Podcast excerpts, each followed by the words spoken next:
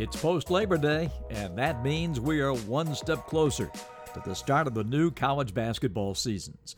Hi, everybody. Welcome to the podcast. Bob Rathbun here in Atlanta, and we are so thrilled to kick off our podcast today with our Jersey Mike's news and notes. We have award winners to announce.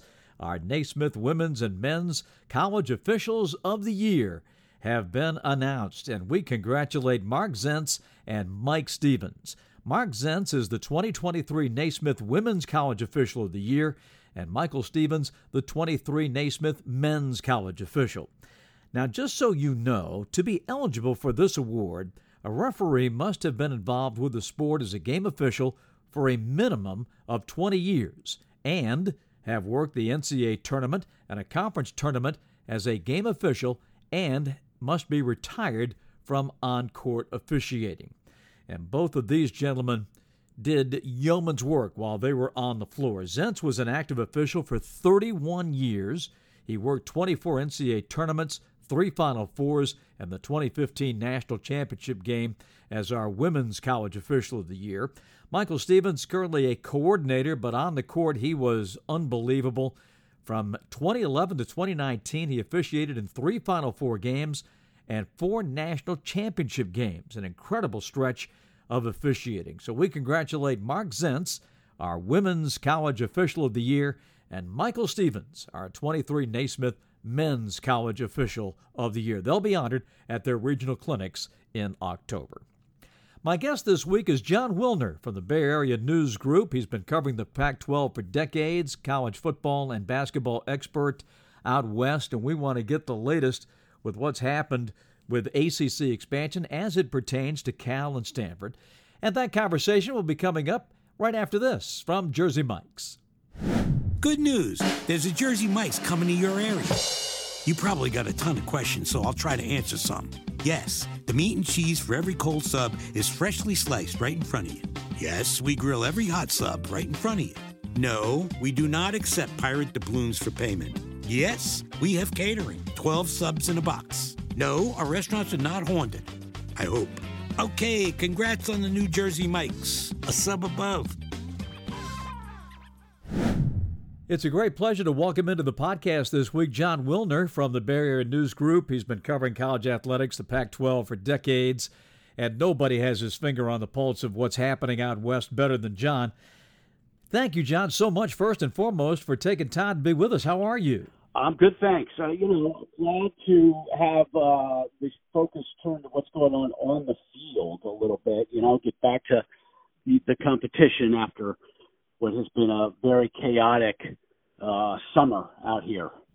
and it's it's so crazy. I was watching the football scores last weekend, and the Pac-12 wins game after game after game, and here we are talking about, you know, it's down to the Pac-2 from the Pac 12, and they are like starting what could be an epic college football season. It's crazy. I mean, it may be the best league in the country this year. We'll see. Uh, it, it's been very highly anticipated since the end of last season, and when a whole bunch of the the quarterbacks, the star quarterbacks, decided to come back to school.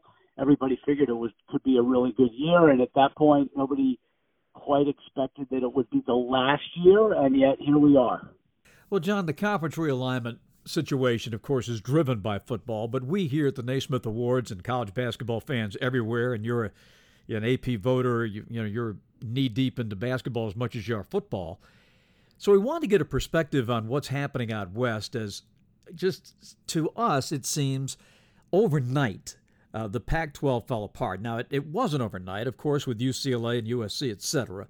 But I think about the plight of San Diego State. Here's a team that the men's basketball team goes to the Final Four. They are going to bed one night thinking they're going to wake up the next morning in the Pac 12. Not only are they not in the Pac 12, the conference they had hoped to join has gone away. What is happening out west?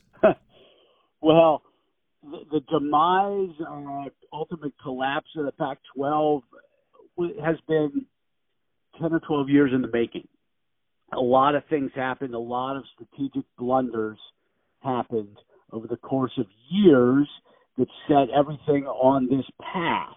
There were still, before it went over the cliff, there were still a couple of uh, detours it could have taken, and yet nobody was able to kind of get the train off the tracks in time. And and you know, uh, we could go on for days talking about all the mistakes, uh, but the bottom line is, you know, poor leadership with from the presidential level and also for two commissioners now uh, has has led to this point, and we don't know what's going to happen next. Washington State and Oregon State are still in the Pac-12, and they may try to reform the league with a reverse merger with the Mountain West schools. So we'll see. It's possible that the Pac-12 name will continue into the future, but with you know 12 new schools basically. A couple of things strike me, Jon. First of all, let's talk about Stanford. Uh, here they come into the Atlantic Coast Conference. Uh, this, of course, has been an incubator for our Olympic program for decades. What will become of their sports and what becomes of women's basketball? Tara VanDerveer has, of course, an annual powerhouse, annual Final Four contender. What do you think the ramifications are for the Stanford athletic program? You know, I'm not sure for those sports. Uh, you know, for Tara's program, I don't know that it'll be have a major impact on the their ability to get elite level recruits. I mean, the reason Stanford gets elite recruits is because uh, you know you get the Stanford degree and you're set up for for life, uh, right? Because that that's been her uh, calling card on the recruiting trail for, for decades. That doesn't change. Stanford's still an elite school. What I do wonder about is the impact that the cross country travel is going to have on the Olympic sports. Like football, not a big deal. Uh, four or five cross country trips, they charter. Uh, you know, it it'll be taxing, but not to the extent that I think it's going to impact the basketballs, especially right? You know, I mean, they're going to men's and women's basketball are going to have to come to the East Coast multiple times for conference games, and that's going to wear them down. So I do think, from a competitive standpoint, it's going to be difficult uh, for those sports. You know, Stanford has 36 sports, I think it is, and the vast majority of them are not going to be super impacted by this because either they play, you know, neutral site tournaments or they have meets. You know, it's it's really a core group. Uh, the soccer's, the basketballs, volleyball, you know, that I think are going to have the bear the burden of the cross country travel, even if the ACC is able to basically turn SMU into a neutral site host for for the teams on the East Coast and the West Coast it's still going to be a ton of travel for for Stanford's programs over the course of a full season, and that's gonna that's gonna have a toll. Jon, have you gotten any indication of what the scheduling might be like no. for basketball? Big, that's a big mystery, right? And I think it's going to be a long time before we know. Uh, you know, it could be another three, four, five months before we have any idea how the ACC is going to manage it. I do know that the ACC basketball teams you know, what are they going to make one trip out west every two years? I think uh, any given ACC team, so minimal impact on them. Uh, but Stanford and Cal are going to be schlepping back and forth. Now, what they're going to try to do is limit how many non-conference games they play, you know, outside the Pacific time zone, right? You don't want to have to go play two or three games across the country non-conference and then make several conference trips to the East Coast. So they will try to pare back the amount of travel in non-conference uh, in the non-conference portion of the schedule. But they're going to have to come east multiple times, and you know, so you get one down during conference play, and that impacts you know your ability to compete. And I just I wonder what the toll will be like. And they're not the only ones. I mean, USC, UCLA, Oregon, Washington, schlepping back and forth for Big Ten basketball games it's gonna it's gonna wear on the, the, the players. We've heard a lot about the impact on the on the men and women who play. Uh, you know, a lot of blame for college presidents and network executives and on down the line.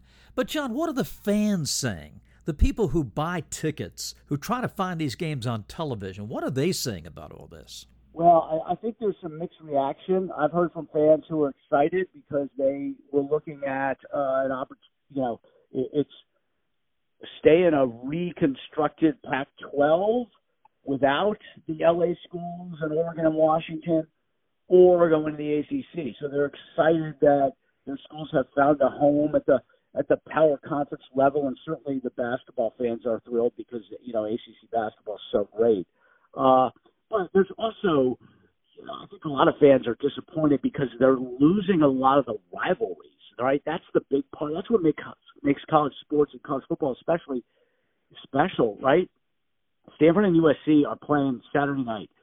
They their their rivalry began in 1905, and this is the last scheduled game because there's going to be two different conferences. I don't know if they'll be able to find a way to play or not uh, non-conference event, but that's an example. Like right, a lot of fans are disappointed.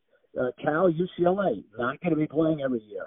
So in that regard, you know, fans fans are are kind of bummed out about it. You know, I think too, Jon, about the families, parents, etc., uh, trying to to watch their children play. You know, the Pac-12 has been spread out. I mean, that's the way it is in the West. Uh, those of us here in the East don't quite appreciate it, but the West is big and there's a lot of distance between these schools. But I do think about the, the travel and um, and how that impacts, you know, mom and dad and and uh, grandma, granddad, and try to get around to, to see their their youngsters play. And, you know, I, that is probably one of the last considerations in all this. But you know, that's part of the college experience, right? It is for sure. Now, in some ways, it's better because the Pac-12 these schools aren't going to be uh, stuck on the Pac-12 networks anymore, which nobody can can get.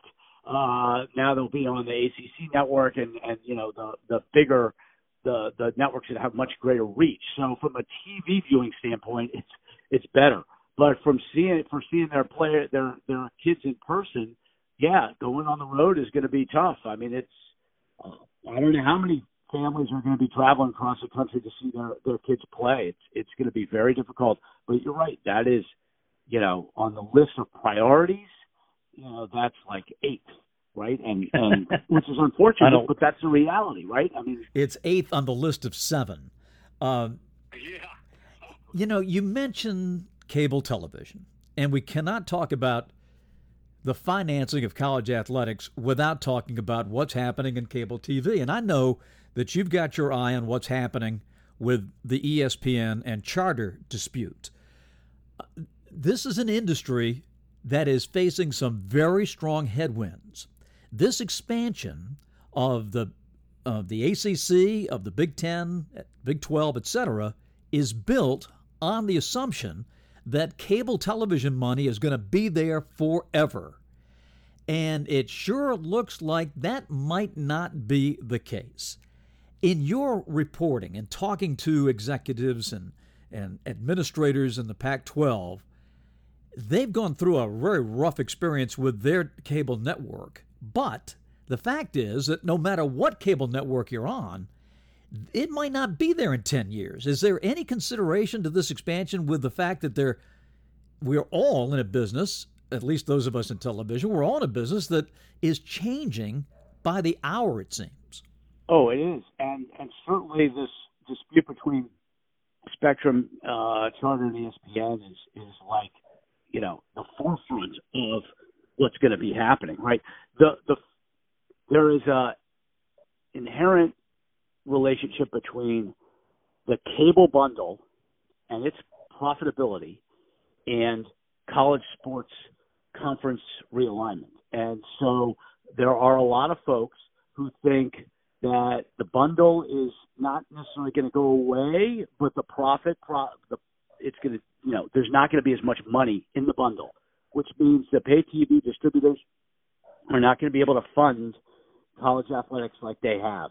And that is going to, at some point, spark another wave of realignment, right? Now, that could mean that the conferences kind of reform on regional uh, borders uh, it could mean that you know if there's less money, you know this is the analogy I, I like to get back to. If there's less money, how how long is Ohio State going to be willing to take the same amount from Fox as Rutgers gets? Right? I mean, at some point, mm-hmm. Ohio State's, Ohio State's going to say, you know what, we're done. Either Rutgers is getting booted out of the Big Ten, or Ohio State is going to leave, and Michigan and Penn State are going to leave, and USC and Texas and Oklahoma and Alabama and LSU and Georgia and Clemson and Florida State, and they're going to all go and they're going to all form a 30 or 40 team mini NFL. And that's where all the money's going to go. If there's less money, those schools are going to go take it. They're not going to be willing to share it. So the plight that has struck Oregon State and Washington State here in the past month, you know, it is really unfortunate. I, I feel terrible for that those schools and those athletes, but they're they're not the only ones. It's going to happen now. It may take a few years, but it's going to happen to a lot of schools because the money is not going to continue to flow like it has, and the big boys are going to just get to the point where they're tired of sharing it, and they're going to say, "Too bad, we're we're going to form our own own game, and we're we're going to take our money and run." And Jon, if that happens, what do you think becomes of the basketball tournament? What becomes of the College World Series? Well, what I think should happen, and should you know, is uh, you know that's a pipe dream a lot of times when it comes to the NCAA. But what should happen is is football should just create its own entity and let the NCAA let the other sports continue to go uh, compete under the NCAA in a regional alignment. So we get everything kind of reverts to what it has been, except for football. And the big football schools play in their own league, and everything else, you know. Then you got a, a second football league, you know, the the the, the B tier, and that is basically, you know, the kind of the group of five schools, and that's just part of the NCAA. It's just the big 30 or 40 football schools go their own way. Everybody else competes basketball, football, uh, basketball, softball, baseball under a regional format that the NCAA oversees. Well, Jon, we know one thing for sure: uh, it's going to change uh, from what we see today. it may be I may be calling you back next week. Who knows? The thing is, you know, the thing is that what there are some folks who believe that what the ACC did by adding Stanford, Cal, and SMU is only going to hasten Florida State and Clemson trying to get out eventually, right, and join the, right. the SEC. Well, I mean, North Carolina told them they were against it, yeah. and they did it anyway.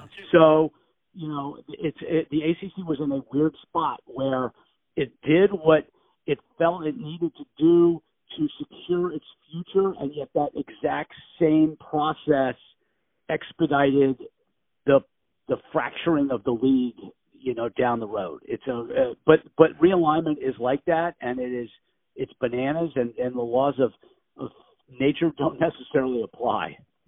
Strange bedfellows, my friend. Jon, thank you. And uh, we encourage all of our listeners uh, to keep up with Jon's work at Pac12hotline.com. He's got a terrific podcast with his buddy John Canzano that's a must listen. And I really, Jon, enjoyed this week's uh, interview with Chris Petersen, the former Boise State head coach.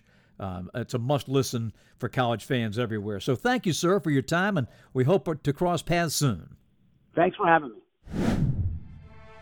That's it for this week. More Hoop Talk next week. Make sure you like and download, tell a friend. We are here 52 weeks a year talking about the great game of college basketball. Until next week, Bob Rathbun saying so long.